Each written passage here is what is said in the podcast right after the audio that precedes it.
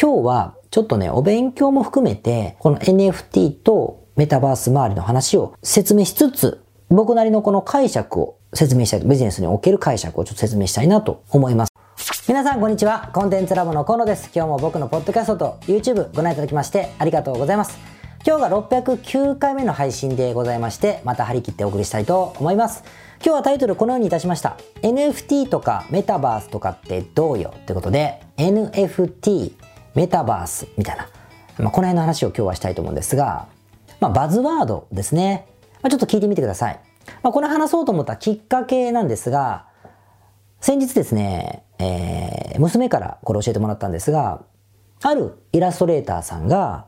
自分のイラストをまあ販売して数百万儲けたという話を聞いたんです。確か高校生ぐらいなのかな？の方なのかな？ちょっと年齢忘れちゃいましたけど、すごい若い人ですよ。もう儲けてるんだという話を聞きました。で、もちろん僕、イラストレーターの方で、もうちょっと有名な人、あの、ネットでもまあまあ目にする方が、が、あの、イラストを売って、えー、何千万も儲けてるという話は、あの、聞いたことがあの、あったんですが、彼女に教えてもらったのはもっと無名で、無名でって言ったら失礼だけど、まあ、誰も知らないような方が自分のイラストを売って、そんな風に収益を上げているという話を聞いてですね、ああ、やっぱすごいんだなと思ったって話なんですけど、じゃあこのイラストレーターの方が、こういう収益を上げたのは、珍しいでしょ？だってそもそもそんなにお金をくれるような世界じゃない、ないですからね。そもそもが超人気イラストレーター別として。ってことがそもそもあったから、すごいなと思って、こここの、ここのところすごくそういう人が増えていて、で、ここで出てくるのが NFT という言葉と、もう一つ、ちょっと今初めて言いますけど、メタバース。NFT、メタバースって結構ビジネス系のニュースとか見る人は、あの、目にしません？ね、これがバズワードになりつつあると思うんです。で、どうですか？初めて知りました？この言葉。それか、知ってるけど、言葉は聞いたことがよくわからんのか、知りたくないのか。みたいな人って、どれぐらいいますかね？多分ですけど、僕のこの番組を聞いてくださってる方の中には、まあまあよう知らんみたいな人の方が若干多い気もするんですよ。若干多い気もするんです。まあだから今日話すんですけどね。話すんですけど。とはいえ、まあ知ってる人はお耳越しですが、とはいえやっぱこの辺のバズワードって、のことって知ってた方がいいと思っていて、なんでかというと、やっぱり1年前のクラブハウスってあったでしょ？音声の、あのソーシャルメディアみたいな。あの時の狂乱よりもはるかにしのぐぐらい持続性があるし、バズってるし、まあ未来がうんぬんかんぬん、これが世界を変えるかもみたいなことぐらい言われてるように、勢いがあるんですよ。勢いがあるんです。多分スマホが登場した一番最初の時期だったり、それこそインターネットが出た最初の時期だったり、それこそあの仮想通貨と呼ばれるブロックチェーンの話題が本当に人知れず知ってたような時代ぐらいの、まあ、あの、インパクトがあることが結構起こっているので、あんまり毛嫌いせずにね、毛嫌いせずに、やっぱ少しぐらい知ってた方がいいんだろうと。で、答えから先に言いますけど、この番組を聞いてくださってるような方々のビジネスの仕方とか好み、ビジネスのやり方の好みっていうのは僕とこう結構似てくると思うので、って意味では、このバズワードのメタバース、NFT って言ったらもう別にいいんです。気にしなくても。やることないですよ。ぶっちゃけ。全くやることない。あなたの生活には1ミリも関係ない。けども、これぐらいインパクトが起こっていることを知らないから避けるのと、知ってるけど動かないんでは、捉え方が全く変わるので、他のことでもね、変わるので、まあ iPhone が、スマホが出てすごく便利なのに、あえてガラケー使って維持張ってるとかね、いう話になっちゃうんですよ。だからやっぱり、あの、いろんなことで、ことに派生した時にわけわかんないと困るから、多少は、あの、してた方がいいんじゃないかなと思って、今日は、ちょっとね、お勉強も含めて、この NFT とメタバース周りの話を説明しつつ、しつつ、僕なりのこの解釈を説明したい、ビジネスにおける解釈をちょっと説明したいなと思いますんで、まあまあ雑談気分で聞いてみてこれ皆さんやってないと思うからね、やってる人はまあ、あの、お耳汚しですから、あの、また僕に教えてくださいよ。あの、詳しいことをね。それは置いといて。じゃあ早速行きましょう。で、この NFT とメタバースという言葉ってもう言葉でしかわからないかもしれないけれども、これを理解するためにもう少し前提を知らないとわからないので前提の話からしましょう。そこで理解しなくちゃいけないのが、ブロックチェーンって言葉なんですね。ブロックチェーンという言葉なんです。うん、なんかわかんなくなりましたね。ブロックチェーン。で、ブロックチェーンって何かというと、あの、もともとですね、まあ、なんか情報の記録の方法のことなんですけど、情報の記録の方式とか方法とか概念のことなんだけど、もともと記録って、ネット上の記録っていうのは、例えば銀行があったら、河野さんに100万振り込みました。誰かから振り込みがありました。僕が誰かに100万払いました。とかね。そういうやりとりが、こう、入出金みたいな。このやりとりを ATM でやったりとか、パソコンでやったりとか、窓口でやったりしたものが、じじじ、じじじって記録されて、台帳に載りますよね。僕の、だから通帳が更新されてなくても、銀行の方の情報は最新なわけですよ。でこのプロシステムってサーバーにあるでしょ？銀行のサーバーにありますよね。とか、アマゾンで僕が誰かから何かを買ったとか、アマゾンで僕が誰かに何かを売ったっていうのは、売買の記録だし、その売上金を僕に払った、振り込んだとか振り込んでないとか、いうものって、あと金額が下がった上がったとかね、在庫が切れた切れてないとか、残り何個だという情報は、アマゾンの有名なサーバーに保存されてません？ね、ヤフーの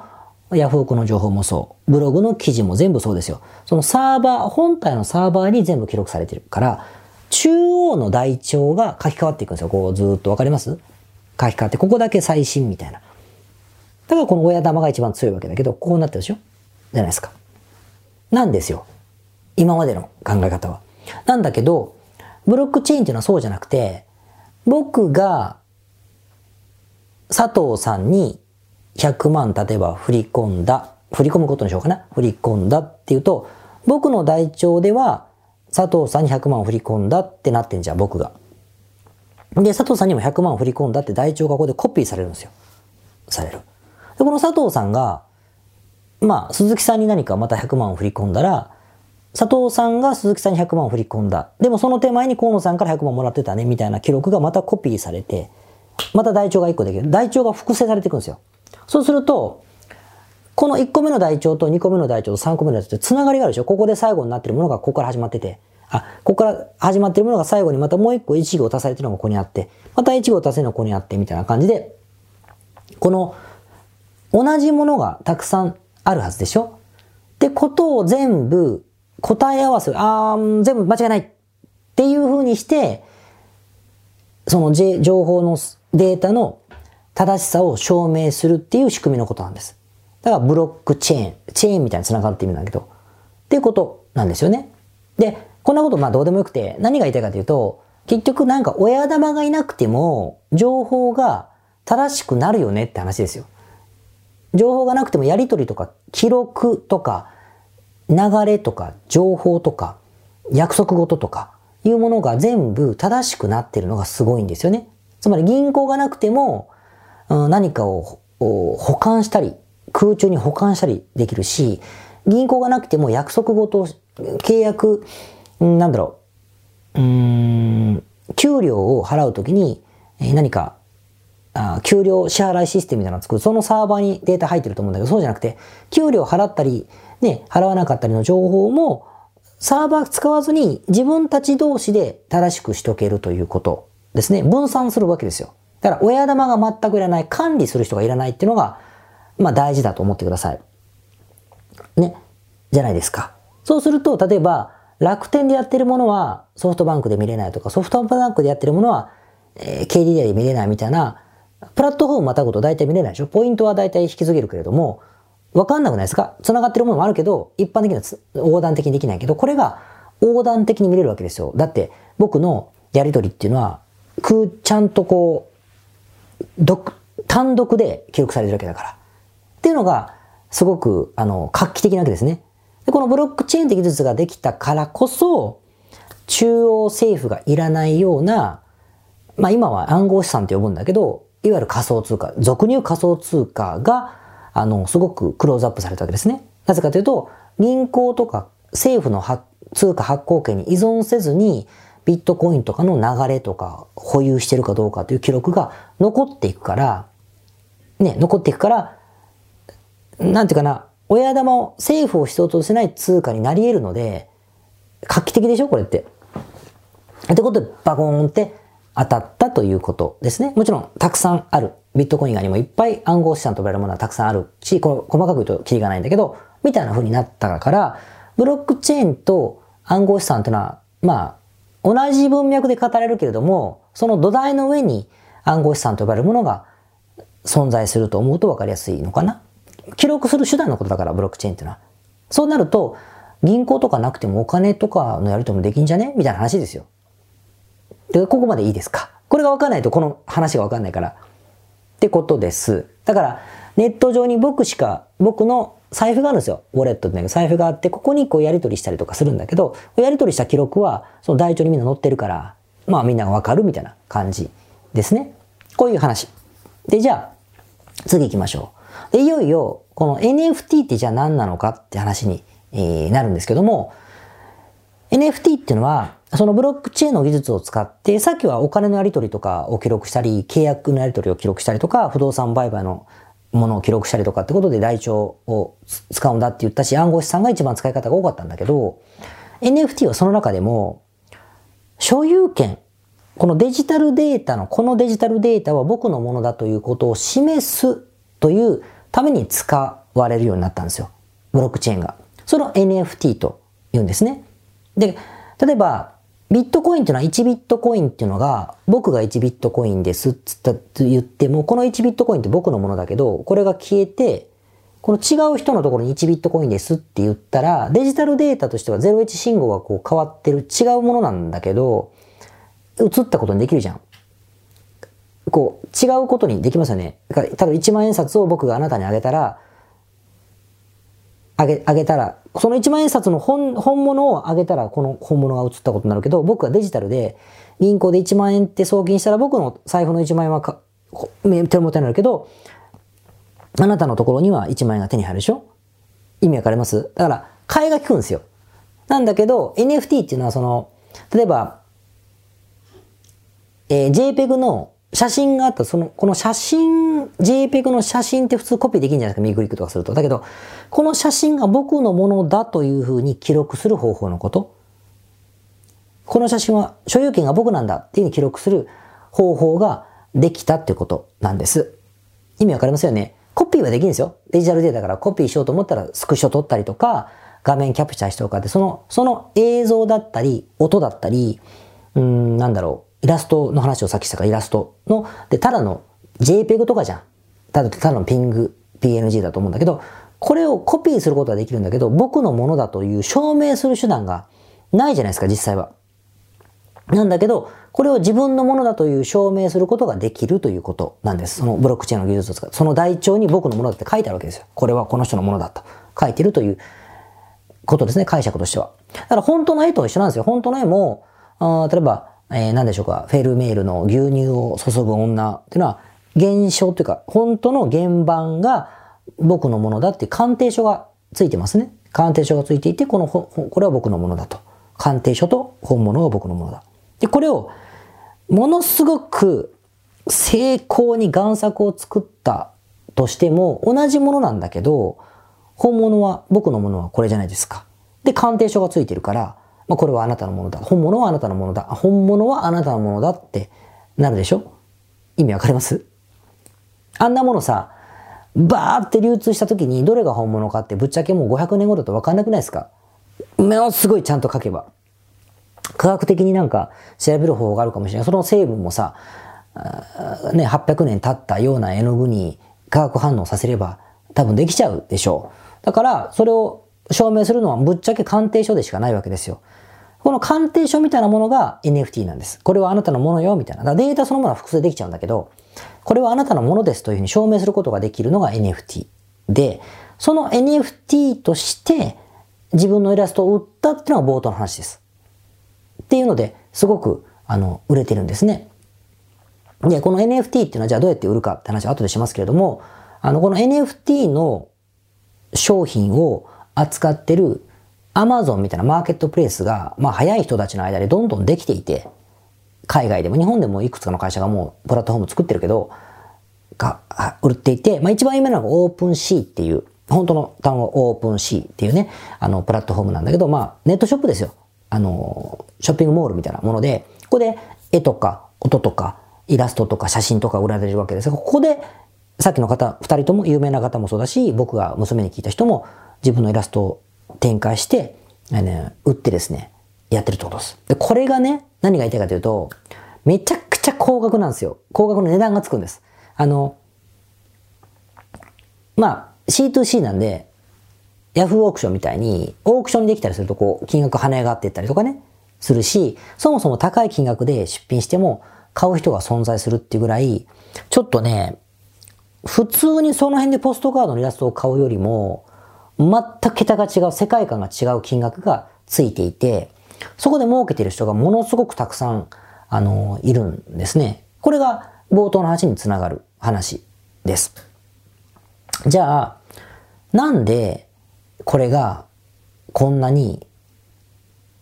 売れるのかっていうか高い金で買うのかって話じゃないですか。ただのイラストをね、買うのかって話をちょっとしたいと思うんですが、だって T シャツに使っていいですかみたいな直接的な話じゃない、ないからね。そういう話じゃないので、なんでかって話をする前に、一つ、もう一つここで、あのー、知っといた方がいいのが、メタバースなんです。メタバース。メタバースって何かっていうと、どう言えばいいのかな？あの、ゲームする人はもう知ってるんですけどね、絶対知ってるはずなんだけど、ゲームで言うと、マインクラフトとか、集まれ動物の森とか、フォートナイトとか、エーペックスとかね。あと、バリバリの NFT、あ、ごめんなさい、もう置いといて。えっ、ー、と、サンドボックスとか。昔言うセカンドライフとかわかります？ああいうもの。バーチャルな世界で、営みがあるもの。終わりがないバーチャルな世界で営まれているもの。フォートナイトはまあ戦ったりするけど、フォートナイトは戦うじゃなくて、ずっとその世界にいるモードもあるからね。で、マインクラフトなんか終わりないじゃん。ずっとその世界にいて。家作ったりね、えー、なんか店作ったり、建物作ったり、動物育てたりしますよね。あの、マインクラフトも。動物の森も服作ったり、魚釣りしたりするでしょ？ああいう世界のことをメタバースって言うんです。で今はゲームっていうくくりで言われることが多いけれども、決してゲームではない。なんか勝ち負けがあるわけじゃないものもたくさんあるから、そういうものです。で、映画で言ったら、やっぱ一番わかりやすいのが、レディープレイヤー1っていう、あの、スピルバーグが作った映画があるんです。それはもうほんと本格的未来に、ガシャーンって VR グラスをかけて、手袋とか持ってこう、歩くのも全部こう自分でこうやって、僕はこうやってたらこう世界が見えてる。違う世界がある。そこで生きてる。みんなそこで生きてる。そこの名前があって、そこの顔があって、そこのバイク乗ってて、そこで友達がいてっていうふうに暮らしてるっていう描写なんです。レディープレイヤー1をまず見てくださいよ。まあ置いといて。っていう世界をメタバースと言います。で、日本だと、てか世界だとそんなにまあ、本当に現実と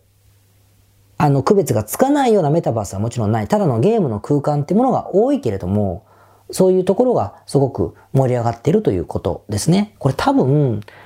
ちょっと話それるけど、レディプレイヤー1で描写されてるのは、世界が富を持つ者と貧困な層に大きく分かれていて、その貧困な層の人たちが普段の楽しみ、生きる活力を見出すのが、現世界はクソみたいだから、貧乏で。だから、レディプレイヤー1というこのメタバースの中に自分の居場所がある。そこだとかっこよく、楽しく、ね、あの、彼女を作ったりもするわけですよ。そういうような描写があるから、もしかしたら今はね、なんかそういうのかもしれない。なぜ流行ってるかって僕うまく説明できないけど。っていうことですよ。バーチャルな世界で全てをやり取りするっていうことなんです。それはいいでしょまあ置いときましょう。あなたがやるかどうか別として。で、じゃあどうなるかなんだけど、当然のごとく、そのバーチャルな世の中、社会っていうのはリアルな社会と同じことが起こるはずなので、自分がそこに存在しないだけでね。ね。ってことは、土地とか、車とか、バイクとか、服とか、服とか、メガネとか、なんだろう、店とかですね、そういうものを所有することになるんです。まあゲームだったら武器かもしれないね。所有するんですよ。ってことがある。で、今のゲームはゲームの中でお金か払ったら買えたりするものもある。フォートナイトだとスキン、自分が戦うこの服がね、ダースベーターみたいになったりするんだけども、そういうのをゲームの中で買う世界はあるよ。今でもありますよ。だけど、これが NFT だとどうでしょう普遍的にあなたの持ち物だというふうに証明してくるわけだから、その所有物が僕のだっていうことが、まず証明しやすくなるので、唯一無二のものだってことが、現実世界と同じように、これ俺のもん、このパソコン俺のもんだって言えるでしょ。ってことが人。だから、わけわかんないんだけど、メタバースの中にある絵を NFT で買うってことだってあり得るでしょ。で、もう一個大事なのは、NFT っていうのは、プラットフォームに依存しないので、今はね、今は、フォートナイトで着てる服はマイクラでは着れないんです。まあ、ゲームが違うから。ね、集まれ動物の森で作った、なんか、家は、フォートナイトに持っていけないでしょ？まあ当たり前なんですけど。でも、NFT ができると、もしかすると、これを横断的に使うってことが、バーチャルな世界の持ち物はあなたのものだよっていうふうになることがあるかもしれない。で、今ピンときてないと思うんだけど、Mac で作ったファイルってさ、あの、ね、Google、あ、ごめんなさい。ワードのドキュメントって、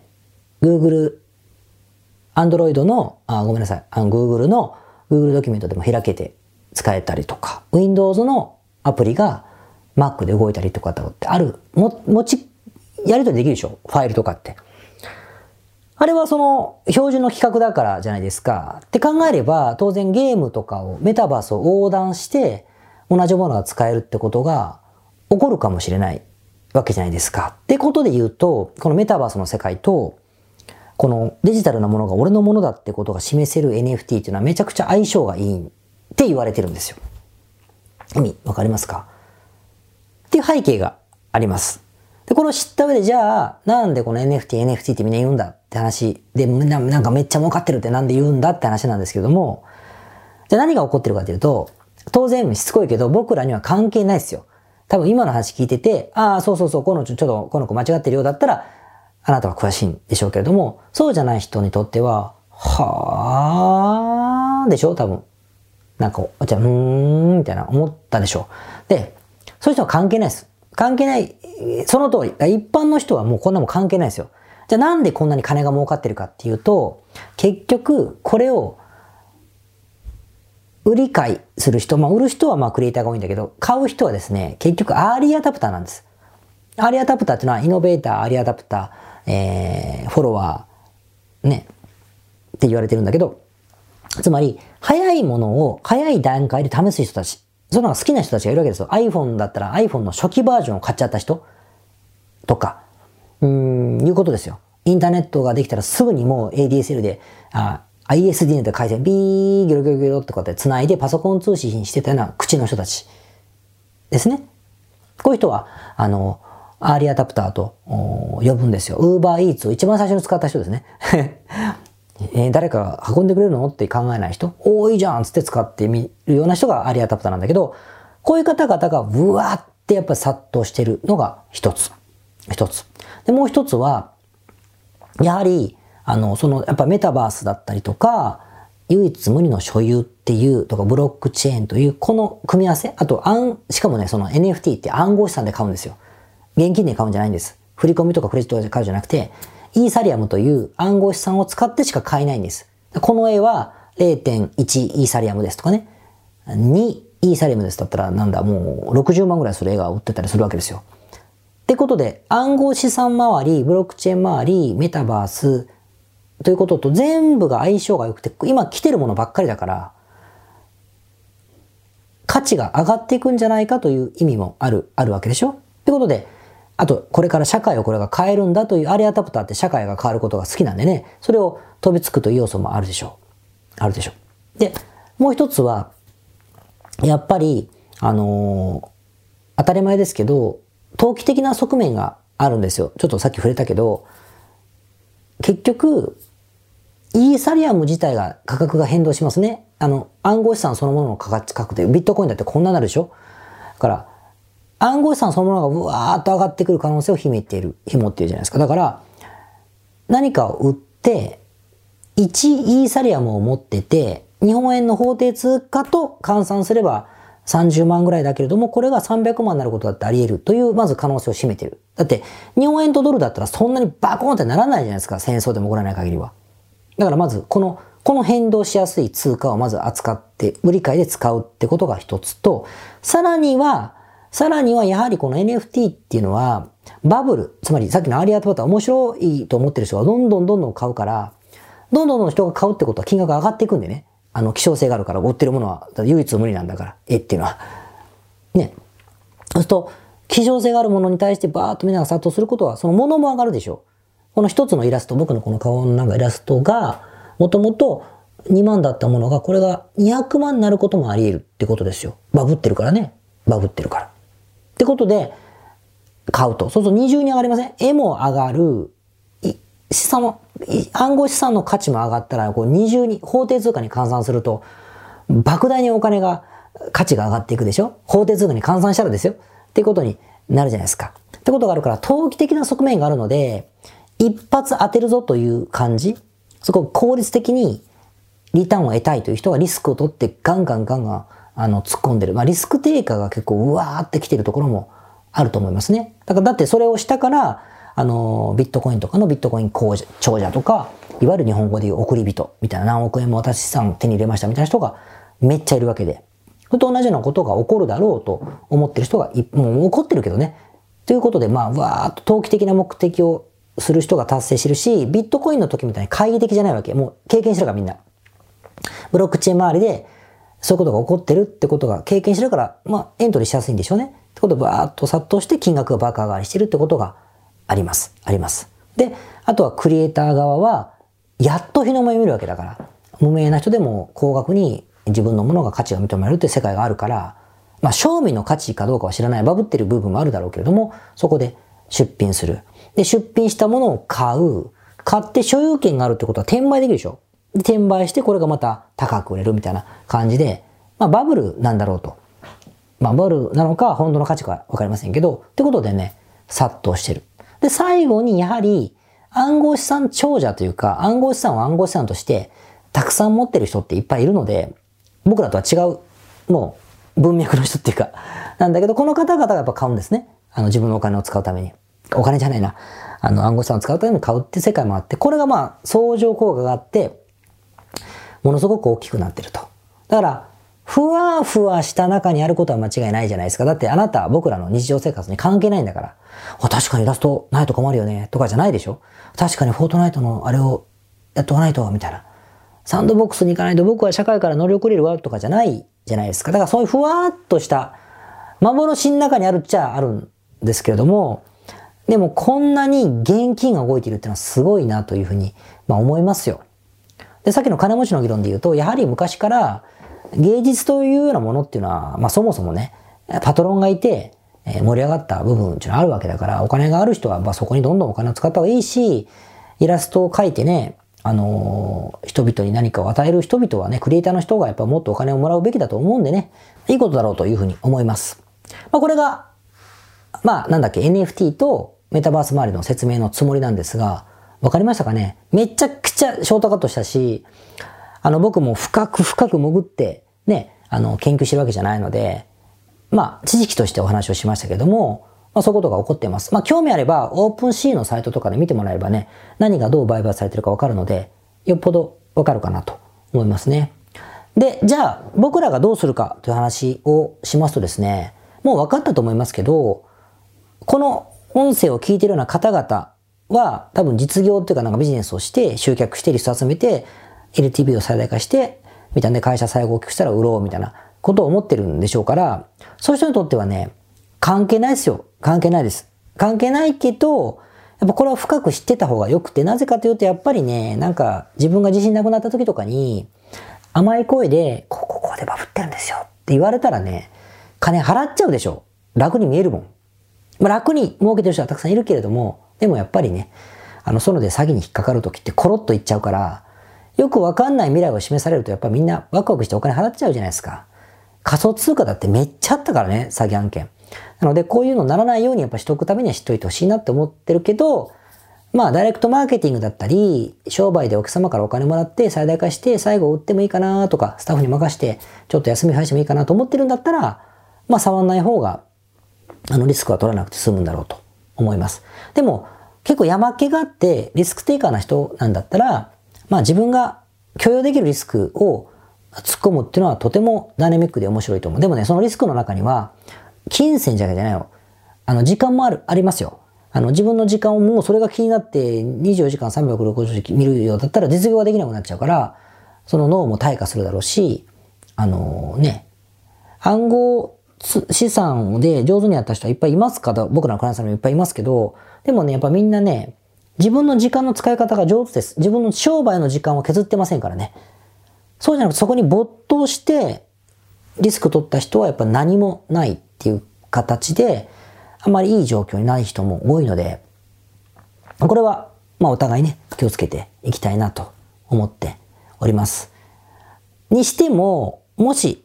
イラストとかね、絵を描かれる方だったり、まあゲームだったらね、サンドボックスのこの顔をたくさん作って、あの、売ったりとかって人もいるぐらいだから、まあ何でもいいんだけど、NFT 周りで売買されているものをクリエーションできる人だったら、少なくても自分の作品でお金を儲けるっていう醍醐味を味わいたいでしょうから、その場合はね、僕はやるべきだと思いますよ。そんな難しくないんでね。あの、難しくないけどみんな難しいと思うじゃないですか。なんだっけ、イーサリアムを買って、ウォレット用意して、オープンシーのアカウント取って、で、出費するだけだから、あの、そんなにクソ難しくない。昔なんか何にも知らない頃にワードプレスを一人立ち上げろっていうよりは、簡単に僕には見えましたけどね。まあ、説明書が英語だからね、あの、海外じゃない人は翻訳とか使ってやるんでしょうけれども、あの、そんなに、うーん、ハードル高くないので、そういう方はやった方がいいのかなというふうには思いました。まあ、僕は結構、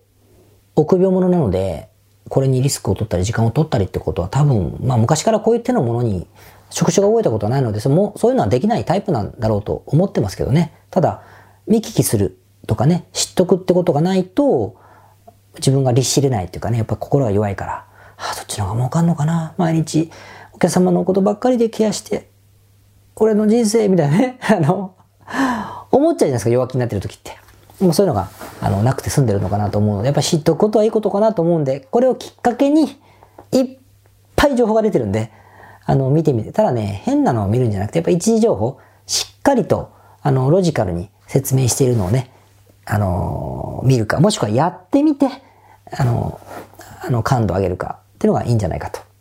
思います。これ興味あります？結構こう僕こう話すの珍しいと思うんですけど、興味あったら、あの、なんか何でもお便りください。また、あの、最近の最新情報とかね、G ネタをが好きだったら、それもちょっと混ぜていきますから、そういうのが好きだったら、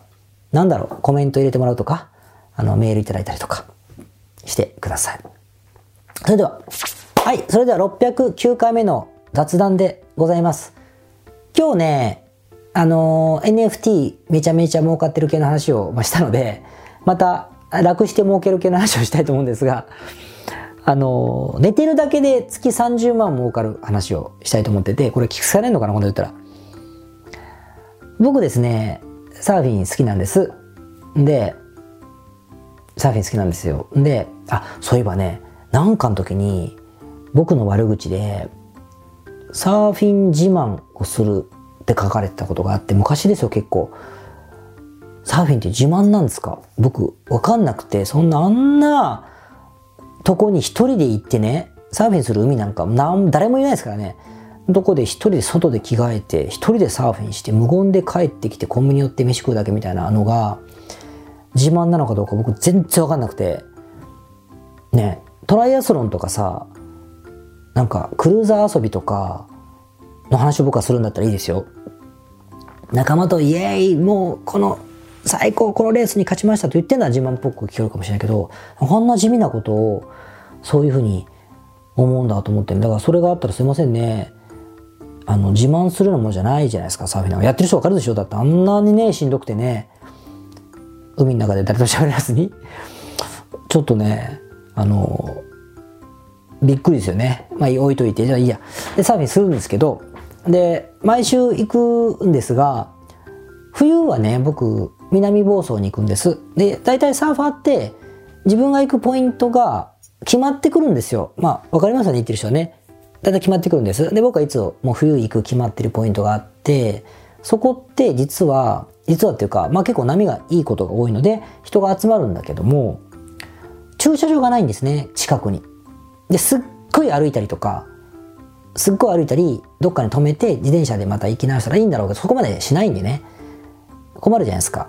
で、どうしてるかというと、その海の目の前のこう一帯の民家さんが、田舎ですから、でっかい家なんだけど、民家さんが自分の空き地を使って駐車場を運営してるんですよ。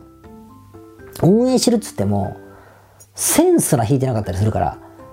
で、なんか止め止めといてっつって。で、しかも、設備なんかなくて、人がいないかったら、ここのカンカンに線入れといてナンバー書いといてみたいなぐらいの感じが多いんです。多いんですよ。で、そこにお金入れて、みんな止めるんですね。日本人って真面目ですね。そのカンカンパクられてるところとか、払わない人ってあんま見たことないですけどね。って感じ。今では結構、サーフショップが1個だけできたのかなあの、その民家を買い取ったんですね、誰かね。土地を買い取って、家建てて、あの、駐車場 P ってちゃんと書いてあったりするんだけど、そういうのはあるけど、昔はね、もうほんと4、5年前まではほんと何もなくて民家しかなくてみんながバー止めて金をカンカン入れるみたいな世界だったんです。なんですが、なんとこの金額がね、1000円なんですよ。一律1000円。つまり1時間だけサーフィンして帰っても1000円だし、1日丸ごといてゆっくり浜辺でゆっくりしても1000円なんですよ。でもサーファーっていうのはそんな長くいませんから、行って、着替えて、わー着替えてサーフィン2時間ぐらいして、上がって、もう着替えて帰るんです、みんな。家庭があんのか仕事があんのかわかんないけど、すぐ帰っちゃう。から、賞味3時間ぐらいの駐車時間で1000円なんですね。で、平日でも僕が行く、僕が止めてる時だけでも4、5台は、まあ4台ぐらいかな、止まってることが多い。4、5台止まってることが多い。一つの駐車場ね。それがいっぱいあるんだけど。一つの、あの、おじさんの、家主さんのお家に4、5台止まってるわけで、そうなるとね、1日ね、10台ぐらいは回転してると思うんですよ。丸1日サーフィンってできるからね。10台。で、土日はもっと多いんですよ。もっと多いんだけど、もうこれをもし10台だと、平日10台だとするのであれば、300台でしょ？月に。もっと本当は多いんだけど、多分ね。300台。なると、30万になりません？あの、収益が。で、もう一回言いますけど、人はいないんですからね。人はいない。従業員もいない。じゃあメカが、ピッピッピみたいなメカもない。カメラもないですよ。多分おじさんがたちょっとチェックしに来てんのかな？僕見たことないですけど、まあ一回ぐらいあるかなって感じでやってますね。で、30万。もうちょっと夏はもっと多いんでしょうね。っていうのが入金されてくるし、で、固定資産税とかあるんでしょってなるけれども、言っても地価が安いですからね。そんなでもないと思うんですよ。だから、なかなか美味しいぞと思って、もしかすると、NFT とか暗号資産とかね、メタバース周りを一生懸命勉強して、ないお金をね、かけてる人よりも、はるかに楽して、あの家はお金を得てるんだなって思うとですね、あれこそ不労所得と呼ぶのかなという話をしたかったんです。まあいろいろ背景があるんですよ。でも面白いなと思って言いました。なので、あれ盲点ですね。サーフィンしないと気づかないからね。だから、えー、一つ絶対的なアドバイスをすると、えー、サーフポイント、人気のサーフポイントの目の前で駐車場がないところで、その目の前の土地をクソ安く買っておけば、本当100万とかで買えるのであればね、えー、そこに駐車場を置いて、まあ5台置けるなら、もしかしたらね、15万とかに毎月なるのかもしれないなと思って、えー、思ってましたという話ですね。まあ、言ってもね、真面目に言えば不動産なんかやるもんじゃないですけどね。あのー、長いんでね、期間がね。と思ったりもしますが、ということで、結構、あのー、この前止めてて、ふと、ふと思ったって話です。あの、初めておじさん見たからですよね。初めてこう、ナンバーチェックしておじさん、あ、このおじさん初めて見たと思って、いつもこのカンカン持って帰ってるのかなと思って、思いついたって話でした。ちなみに、サーファーさんの方がこれね、僕が言ってるポイントってまず、東京の方だとわかると思うんだけど、どこのポイントか分かったら教えてください ではまた来週。皆さん、こんにちは。コンテンツラボの河野と申します。この YouTube チャンネルをご覧いただきましてありがとうございます。え普段は在住の起業家の皆さんにインターネットを使ったビジネスのサポートをさせていただいております。これまで、え約3000人の方々のビジネスのサポートを行い、すべてのクライアントさんの売上総額は300億を超えているぐらいだと思います。えこのチャンネルではそんな経験をもとにインターネットビジネスもしくはインターネットを使った起業について、え詳しく役に立つ情報をお送りするように心がけております。海外においての事例もとても豊富に含んでいますので、日本の方にも適用できることがとっても多いと思っております。ぜひチャンネル登録をして配信をご覧になってみてください。ポッドキャストをお聞きの皆様、こんにちは。コンテンツラボの山口よし子と申します。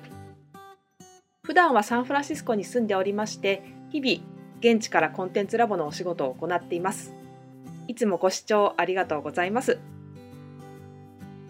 いつも聞いてくださっている海外在住の方、日本在住の方、起業して制約のない自由なライフスタイルを実現したいと思っていませんか？今日はそんな皆様にですねお知らせとお願いがありましてこんな風に最後にお邪魔させていただいています。そのお願いというのはですねコンテンツラボのコンサルティングサービスについて知っていただくということです。で、あのー、番組の中でも河野が時々メンバーさんと呼ばせていただいていることがありますのでご存知の方も多いと思います。起業前の方にはビジネスプランを一緒に考えることから始め起業後の方には集客組織化異業種展開だったりはたまたお金の残し方とかそして望むライフスタイルの実現というところまでですねメールやオンライン通話でのコンサルティングのほかに学べる仕組みとしてあの定期的に私たちの方からコンサルティングを受けていただいているメンバーさん用に教材をあのお配りしたりですねあと世界各地にお住まいの起業してビジネスの広がりを目指す日本人の方同士とつながれる仕組みを取り入れたりといったコンサルティングやコミュニティ参加が全て入ったサービスになっております。私たちのクライアントさんは7割が海外在住者在住者さんでですね3割が日本にお住まいの方です。これから起業したい方、すでに起業している方、あとはあの起業して少し時間が経ってもうあの成長期に入られている方皆さんそれぞれあのビジネスのステージはそれぞれですけれどもとても刺激的にご一緒させていただいています。でよく聞かれるのですけれども海外在住ということにかかわらずですね私どもでは日本にお住まいでビジネスを展開している方とかあの起業計画されている方にもお使いいただけるコンサルティングサービスとなっていますのでご安心ください。起業前起業後日本海外とかかわらずプロフェッショナルな支援やコミュニティ参加でもっともっと成長したいとお考えの方におすすめのコンサルティングサービスとなっております。であの知っていただくことがお願いだったのですけれどもここからは皆さんにあのまた別のお知らせになりますがご興味がある方のために河野が世界各都市で実施して大好評をいただいているネット企業ビジネスセミナーを無料で公開しています。まだ何をしていいかわからない方にはどんなビジネスをするべきかすでに何かを始めている方のためにはどのようにビジネスを成長させるのかといったような濃い内容をですね4時間以上でとても詳しくお話ししています。もちろんあのコンテンツラボの強みとして今まであの一緒にサポートして大きくなってきた実際起業されている方たちの生の声も聞けてしまう貴重なものになっています。そしてさらに特別に今回取り下ろした How to というものを含めた実践編のセミナーも特別にご覧いただけるようになっております。ネットショップを始めてみたいとかサービス業をしてみたいコンサルティングやコーチング業をやってみたい自分の持っている情報を売ってみたいなどですね全てカバーしている動画セミナーになっています。で先ほども申したように視聴は無料となっておりますので今すぐこのメールの中にある概要のリンクをクリックいただくかコンテンツラボという名前で検索して動画を請求してご覧になってください。